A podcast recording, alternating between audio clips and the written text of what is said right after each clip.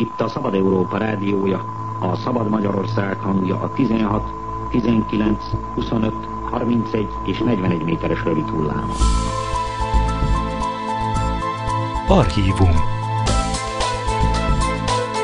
Podcast sorozatunkban a Szabad Európa Rádió archívumából válogatunk. A Müncheni szerkesztőség időtálló korábbi műsorait hallgathatják meg. Az adás felvételének hangminősége változó, ezen lehetőségeinkhez mérten igyekeztünk javítani. Itt a Szabad Európa rádiója, a Szabad Magyarország hangja. Kellemes rádiózást a Szabad Európával!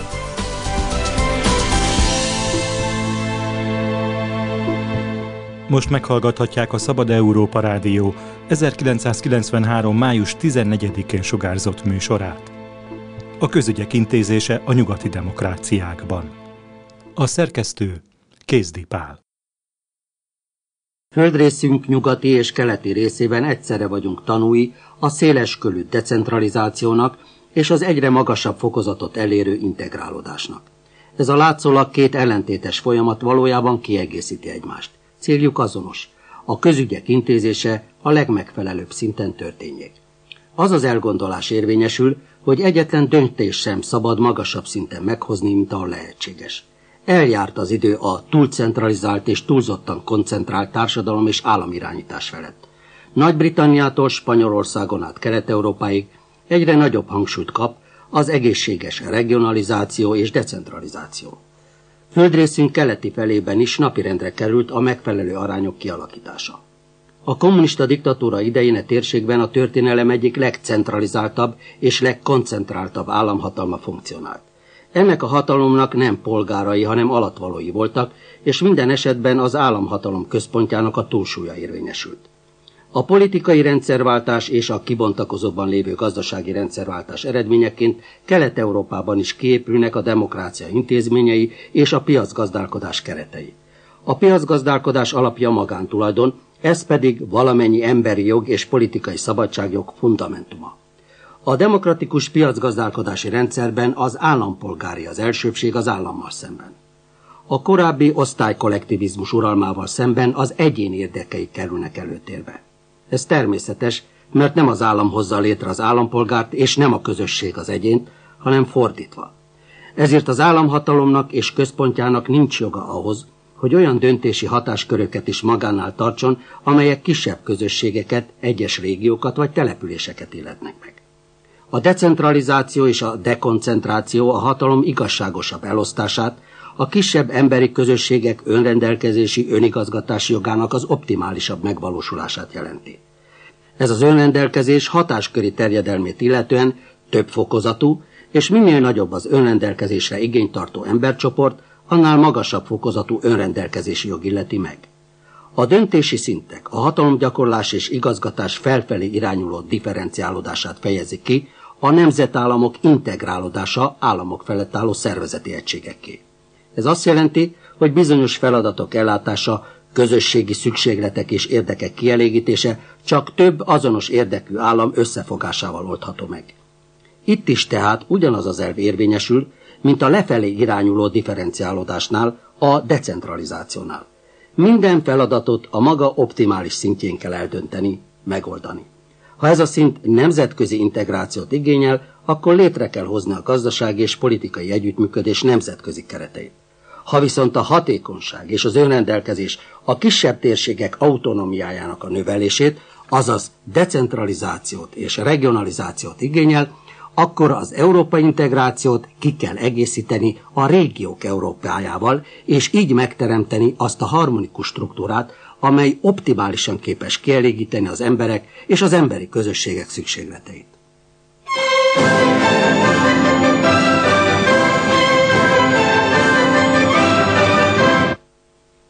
Ma előny Németország számára az, amit a múlt században még hátránynak tekintettek, azaz a decentralizált, föderációs állami felépítés.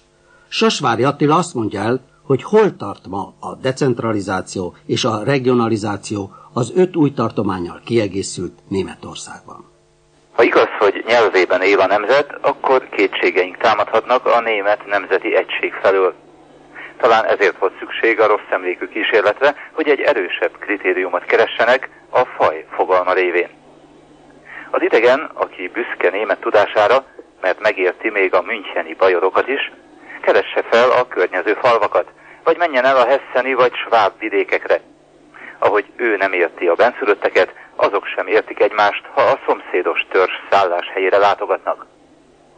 Ezért találták fel az irodalmi németet, hogy az ország lakói beszélgetni tudjanak egymással. Nyilvános gyűléseken azért még szokás, joviális tréfa, hogy a meghívott néhány szót szól az egybegyűltekhez, szigorú értelemben vett anyanyelvükön is. A nyelvi állapotok és a politikai szerkezet általában és hosszabb távon megfeleltek egymásnak. Még Németország is Európa azon szerencsésebb vidékei közé tartozott, ahol az átfogóbb keretek kialakításakor többi-kevésbé tekintettel voltak a szervesen kifejlődött történelmi egységekre. A szövetségi államszerkezet, a tartományok viszonylagos önállósága kezdettől fogva a birodalom 1867-es Bismarcki egyesítése óta jellemző volt Németországra, csak a fasiszta diktatúra számolta fel rövid időre ezt a struktúrát. Hosszú út vezetett a porosz kezdeményezésre összefogott német államokhoz is. A középkori Németország tarka-barka térképe sejteti, hogy ez a folyamat nem csupán önkéntes alapon zajlott. Németország egyesítése nem sikerült alulról, tisztán republikánus, liberális alapon. De a porosz dominancia mégsem jelentette a kisállamok erőszakos beolvasztását és felszámolását. A porosz hatalmi törekvéseket egy szervesülő gazdasági összefüggés, a német Vámúnió készítette elő és támasztotta alá, és az egységes birodalom egy olyan alkotmányra épült, amely Bismarck szelleme mellett tükrözte az 1848-as forradalom liberális hatásait és az amerikai Egyesült Államok alkotmányának befolyását. Ez az alkotmány elég vonzó volt ahhoz, hogy csatlakozásra bírja a délnémet államokat is, és belefért, hogy Bajorország külön jogokat biztosítson magának. Az ekkor létrejött intézményekkel a mai Németországban is találkozunk. A szövetségi tanácssal, mint a tartományok közös képviseletével, a birodalmi gyűléssel, mint az országos képviselőházzal, és a kancellárral, mint a végrehajtó hatalom irányítójával. Bismarck mellett lemondott egy birodalmi minisztériumról, mivel véleménye szerint ez veszélyeztette volna az állam szövetségi jellegét.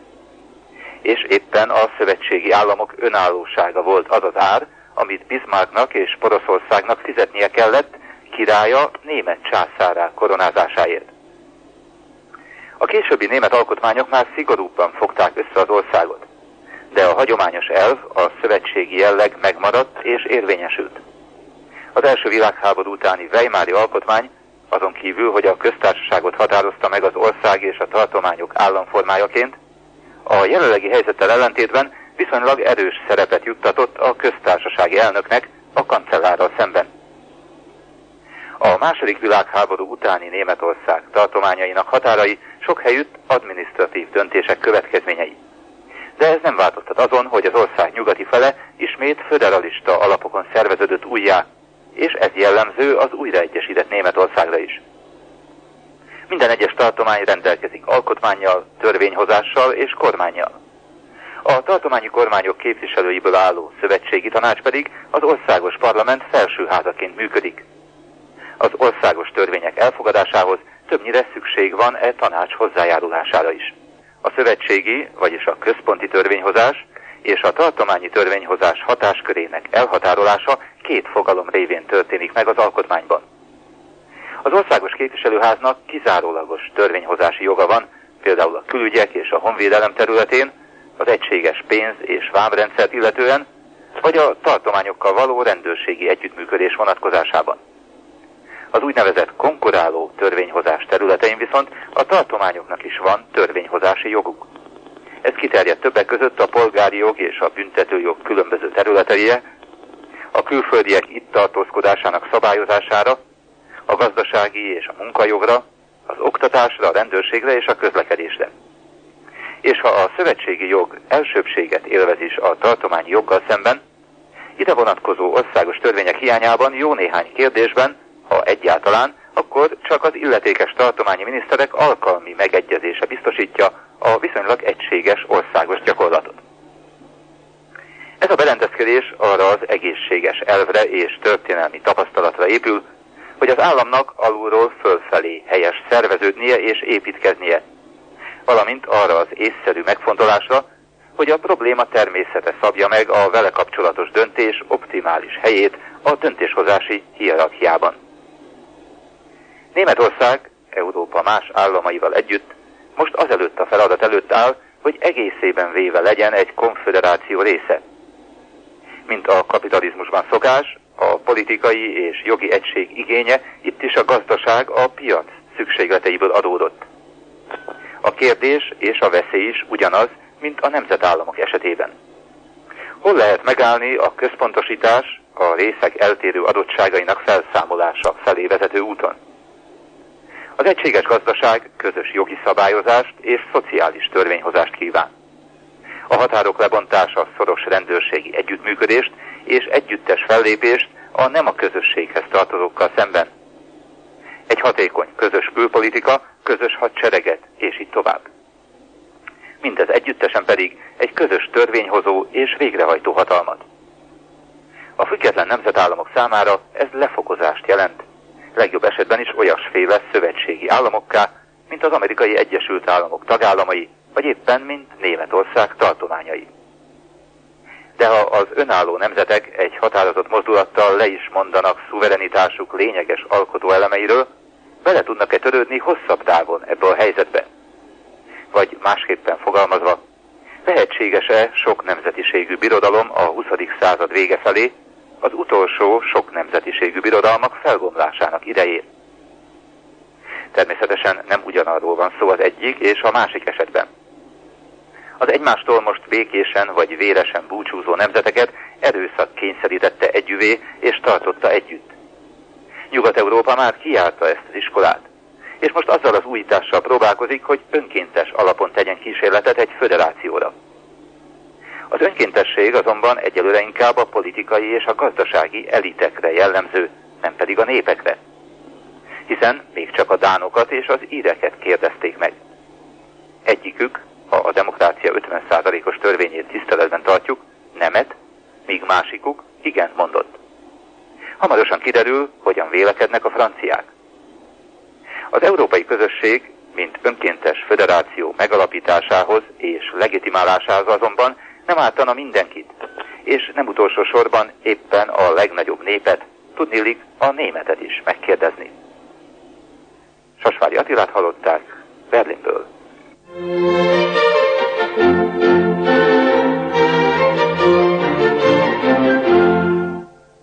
Az egységes olasz állam csak a 19. század végén született meg. Itáliára is az egyes régiók, tartományok és városok autonómiája, sőt önállósága volt a jellemző. A központi hatalom és a helyi önkormányzatok közti munka megosztás mai helyzetéről, problémáiról hallgassák meg Bányász Katót Rómából. Az olasz köztársaság tartományokból és autonóm szervekből áll, amelyek saját hatalommal és funkcióval rendelkeznek, de nem ellenkeznek az állam általános alapelveivel. Az olasz alkotmány tekintettel egyes tartományok különleges gazdasági, politikai, nemzetiségi stb. helyzetére ezeket az autonómia sajátos formájával és feltételeivel ruházza fel saját alkotmányuk alapján, amelyeket az állami alkotmányos törvényekkel egyetértésben fogalmaztak meg. Öt tartomány rendelkezik speciális alkotmányjal. Szicília, Sardinia, Trentino, Dél-Tirol, Friuli, Venécia, Giulia és az Aosta völgye. És 15 a közönséges tartományok száma. Ezek Piemont, Lombardia, Veneto, Liguria, Emilia, Romagna, Toszkána, Umbria, Marke, Lazio, Abruzzi, Molise, Campania, Puglia, Basilicata és Calabria. A tartomány közigazgatását a tartományi tanács vezeti, amely tagjait a lakosság választja. A tanácstagok száma minimum 30 és maximum 80 a lakosság számának arányában. A tanács a tartománynak tulajdonított törvényhozó és szabályzati hatalommal rendelkezik, és törvényjavaslatokat terjeszthet a parlament elé is és a tanács választja meg a tartományi végrehajtó bizottság elnökét és tagjait. A végrehajtó bizottság az elnökön kívül minimum 6, maximum 12 tanácsosból áll, és ez a tartomány végrehajtó szerve, amely a közigazgatási hatalmat gyakorolja a tanácsosok tevékenységén keresztül. A végrehajtó bizottság elnöke képviseli a tartományt, lépteti életbe a tartományi törvényeket és szabályokat, és irányítja az állam által a tartományra ruházott közigazgatási funkciókat. A kormány előírásaihoz alkalmazkodva. A tartomány megyékre oszlik, amelyeket a szomszédos községcsoportok alkotnak. A megyei szervek átmenetet közvetítő szerepet képeznek a tartomány és a község között. A megyei közigazgatást a megyei tanács irányítja, amely tagjait a lakosság választja. A tagok száma a lakossághoz viszonyítva 24-től 45-ig terjedhet, és 5 évig van hivatalban. Ez a megye határozathozatali szerve minden a megyének tulajdonított legfontosabb tárgykörben. A tanács választja meg a végrehajtó bizottság elnökét és tagjait. A megyei végrehajtó bizottság tanácsosainak száma 4-től 8-ig terjed, és ez a megye végrehajtó szerve, amely költségvetést készít, és a tanácsnak tartozik felelősséggel tevékenységéért. A végrehajtó bizottság elnöke, mint a községi polgármester egy személyben a végrehajtó bizottság és a tanács elnöke. Feladata a megye törvényes képviselete, igazgatása, a feladatok összehangolása és végrehajtása. A község a legkisebb területi szerv, és ugyanakkor a legspontánabb és hagyományokban leggazdagabb. Területe gyakran frakciókra és településekre oszlik, amelyek együtt alkotják a törvényileg körülhatárolt községi közigazgatási kerületet. A községi ügyek irányítója a községi tanács, amely tagjainak száma minimum 15-től maximum 80-ig terjed, a lakosság száma szerint, és ugyancsak 5 évig marad hivatalban. Ez a község határozathozatali szerve, amely feladata a polgármester és a végrehajtó bizottság tagjainak megválasztása. A végrehajtó bizottság 2-től 14 tagú. Élén a polgármester és végrehajtó hatalommal bír, de kisebb jelentőségű ügyekben határozatokat is hozhat. Tevékenységéért a tanácsnak felelős. A polgármester a végrehajtó bizottság és a tanács elnöke, mely utóbbinak felel működéséért. Funkciója a község képviselete és a feladatok végrehajtása. A speciális alkotmányú tartományok közül a legnagyobb autonomiával Trentino Dél-Tirol rendelkezik, amelynek 32 éven át vitatott kérdése Itália és Ausztria között most júniusban zárult le végleg, miután az osztrák kormány hivatalosan tudomásul vette, hogy Itália jóváhagyva a 137 pontból álló rendelkezést biztosítja Dél-Tirol németajkú lakosságának autonomiáját. Ezzel befejeződött az a bonyolult diplomáciai konfliktus, amely 1960. októbere óta tartott, miután az ENSZ az akkori osztrák külügyminiszter Bruno Kreisky kezdeményezésére jóváhagyta a tárgyalások megkezdésére vonatkozó határozatot. A 137 paragrafus összessége megvédi a német és ladin nyelvű déltiroli lakosság jogait, és garantálja a tartomány önrendelkezési jogát. A legjelentősebb pontok az anyanyelvű iskolához való jogra, a kétnyelvűségre a közigazgatásban és az arányos etnikai képviseletre vonatkoznak. A Dél-Tirol önállóságát biztosító okmányt a helyi néppárt dolgozta ki 1969-ben, és már 72-ben elfogadta az olasz kormány, és két éven belül foganatosítani kellett volna paragrafusait, de mostanáig húzódott a dolog. A probléma megoldása példát mutathat a nemzetiségi kérdésekkel küzdő európai országoknak a békés együttélésre és a kisebbségek jogainak tiszteletben tartására. Dél-Tirol helyzete tulajdonképpen egyedülálló a világon. A német nyelvű többség kormányozza önmagát, mert többség. De mint az olasz államon belüli kisebbség, védelmezi magát kisebbségként. Egy szóval élvezi az erősebb valamennyi kiváltságát és a gyengébb valamennyi jogát. Dél-Tirolban, ahol minden kétfelé választott és minden dupla, sikerült az apartheid igen kifinomult módszerét alkalmazni. Félreállítani a 120 ezer főnyi olasz kisebbséget, láthatatlanná téve saját országában. Dél-Tirolt az első világháború végén az 1918-as békeszerződés értelmében csatolták Itáliához. És mivel évszázadokig Ausztriához tartozott, történelmi, kulturális és emberi kapcsolatai igen erősek az anyaországgal. Az 1946-os Párizsi megállapodás alapján 1972-ben életbe lépett új önkormányzati rend egyenlővé tette a három nyelvi csoportot. A német és olasz mellett a helyi ladint is kiküszöbölve az addig létezett kiváltságokat, biztosítva a kisebbségek addig nem alkalmazott jogait, mint az anyanyelv használata, nagyobb részvétel a közigazgatásban, a kulturális életvezetésében, stb. Ami Friuli Venécia Giulia tartományt illeti, az olaszországi szlovén kisebbség gazdasági autonomiát élvez, ami nem osztály része a határ másik oldalán élő olasz kisebbségnek. Az olasz képviselőház tavaly novemberben hozott egy 18 pontból álló törvényt a kétnyelvűségről az Itáliában szétszórt kisebbségek védelmében. Az érdekelt tartományi tanácsok elrendelhetik a helyi nyelvek tanítását az óvodában, elemi és középiskolában. Az érdekelt nyelvek a következők. Szárd, friuli, ladin, provanci francia, szlovén, német, albán, katalán, horvát és görög. E különleges bánásmódban azok a községek részesülnek, amelyek nemzeti kisebbsége eléri a lakosság 15%-át. A kisebbségi nyelveket használhatják a közhivatalokban és a községi tanácsüléseken is. Bányászkató, Szabad Európa Rádió, Róma.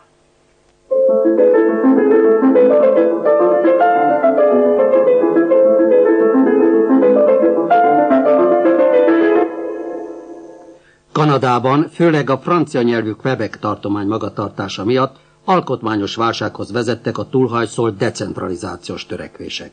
Herman Judit Montráli tudósítása következik. Furcsa világot élünk.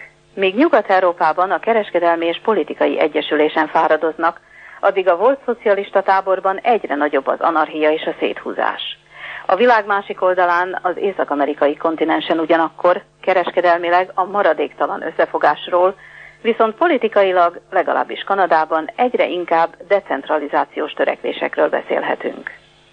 Kanadában persze eleve hatalom megosztás van a központi, azaz a federális és a tartományi kormányok, illetőleg teritoriumi hatóságok között. Kevesen tudják, hogy Kanada alkotmányos királyság, az államfő második Erzsébet. Ő azonban a londoni Buckingham palota lakója, és egyben Nagy-Britannia királynője. Így helyette Kanadában a főkormányzó látja el az államfői teendőket négy évre szóló mandátuma idején, akinek személyét egyébként a mindenkori miniszterelnök javaslatára nevezi ki az uralkodó. A pillanatnyi ukrán származású kanadai főkormányzó elődeihez hasonlóan előre meghatározott protokoll szerint cselekszik, nevezi ki a minisztereket, a bírókat, főbírókat, a tartományi alkormányzókat, a különböző helyettes minisztereket, a fő adminisztrátorokat, és aláírásával szentesíti a parlament két háza által elfogadott törvényjavaslatokat. A szenátus és a képviselőház Kanadában egyforma törvényhozó hatalommal rendelkezik, azonban a pénzügyekkel foglalkozó törvényjavaslatok mindenkor a képviselőházból kerülnek felterjesztésre.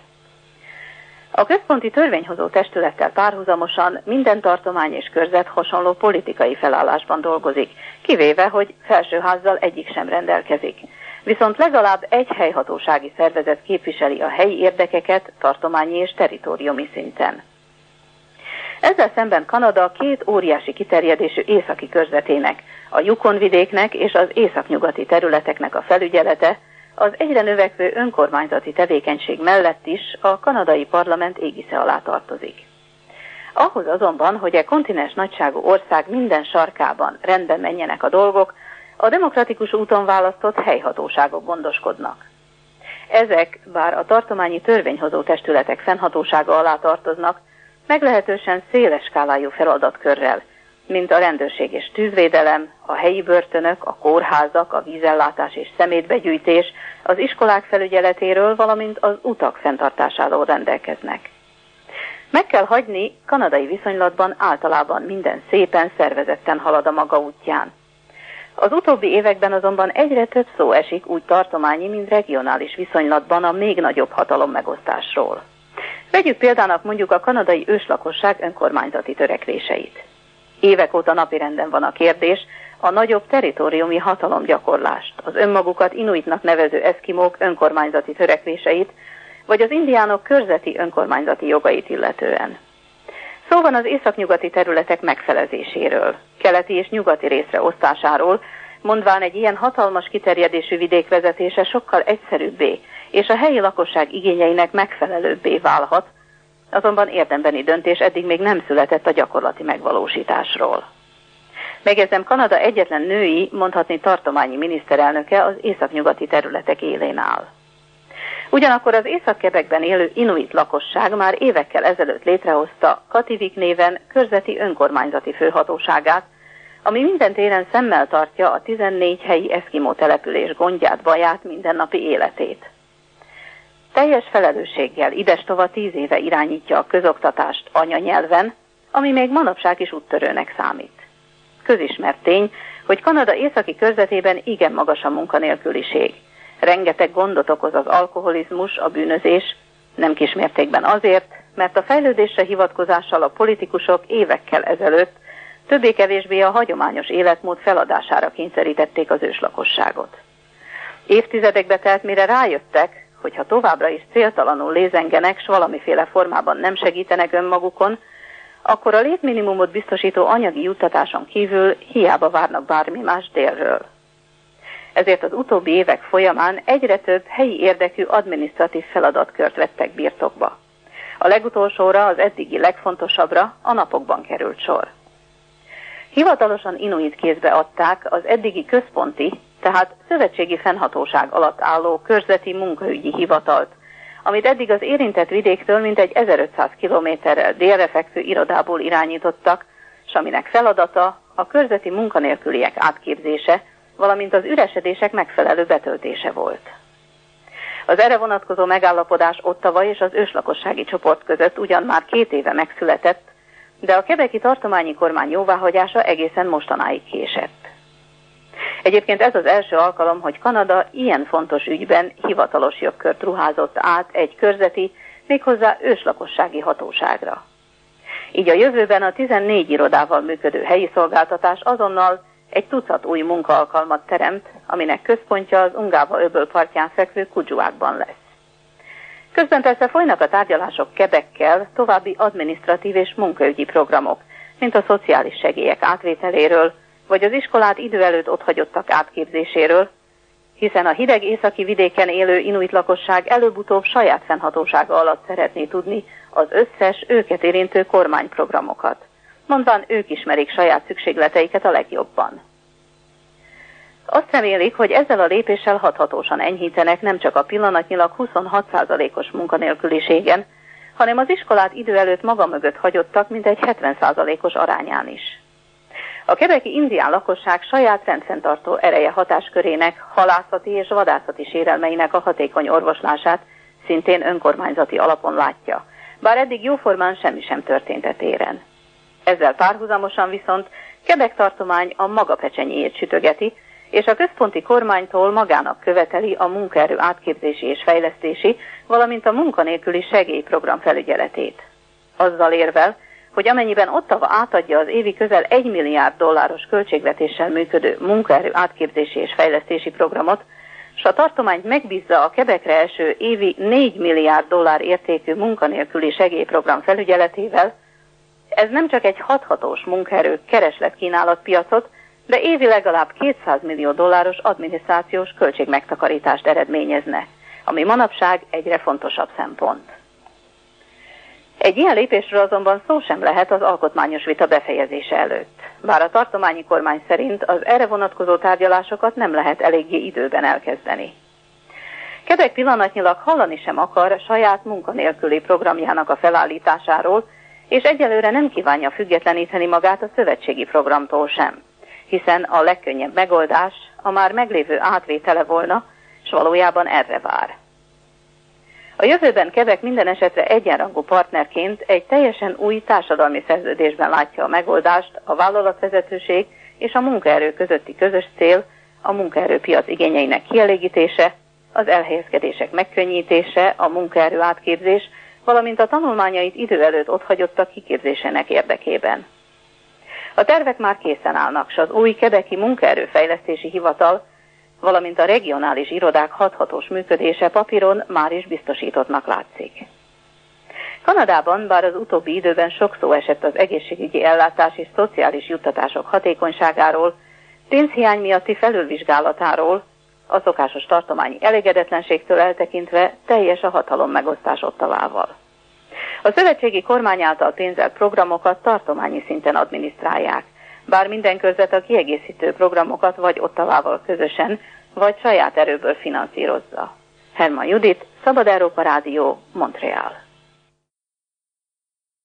A Szabad Európa Rádió 1993. május 14-én sugárzott műsorát hallották, Kézdi Pál szerkesztésében.